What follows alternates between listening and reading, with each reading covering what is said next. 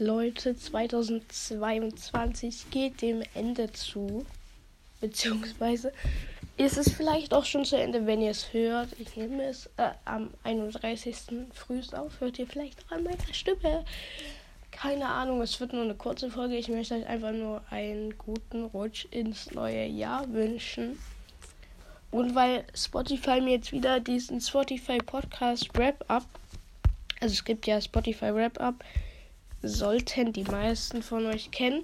Und das gibt auch für Podcaster. Deshalb habe ich mir einfach das. Also quasi, ich will das jetzt nicht alles vorlesen, weil das würde zu lang dauern. Aber eine Sache möchte ich vorlesen, was mich actually überrascht hat.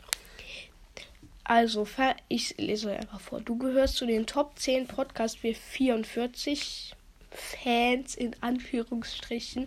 Du gehörst zu den Top 5 Podcasts für 19 Fans. Und du bist die absolut, absolute Nummer 1 für 3 Fans. Finde ich actually ganz cool. Vor allem die Top 10 für 44. Weil 44 nicht unbedingt wenig. Könnt mir mal schreiben, wenn ich in eurer Top 5 aufgetaucht bin. Also in den Kommentaren, ne?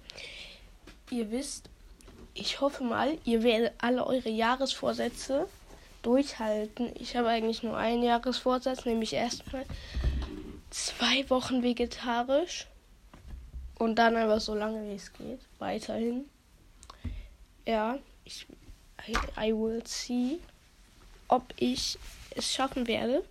Mal gucken. Ähm, ja. Mehr wollte ich actually gar nicht sagen. Also, wie gesagt, einen guten Rutsch ins neues Jahr oder frohes neues Jahr oder was auch immer man bei euch sagt. Ich habe keine Ahnung. 2022 war wild. Ich weiß jetzt nicht, ob im positiven oder negativen Sinne. Aber eigentlich habe ich ja ungefähr vor einem Jahr meinen Podcast erstellt, nämlich am 19. Dezember 2021. Deshalb einjähriges Jubiläum. Gibt es jetzt keine Special-Folge zu, weil es schon zu spät ist. Habe ich es ein bisschen verpasst.